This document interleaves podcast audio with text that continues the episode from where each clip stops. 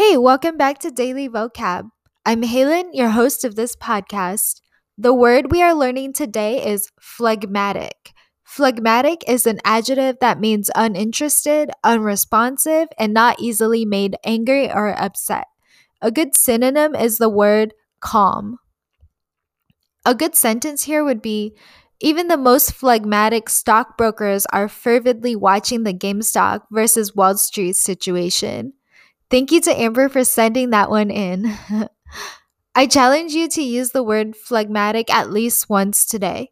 You can send in your stories and creative sentences to me through the link in the bio, and I may read or play your messages in a later episode. And finally, I hope you've been successful using yesterday's word prescribe in your conversations.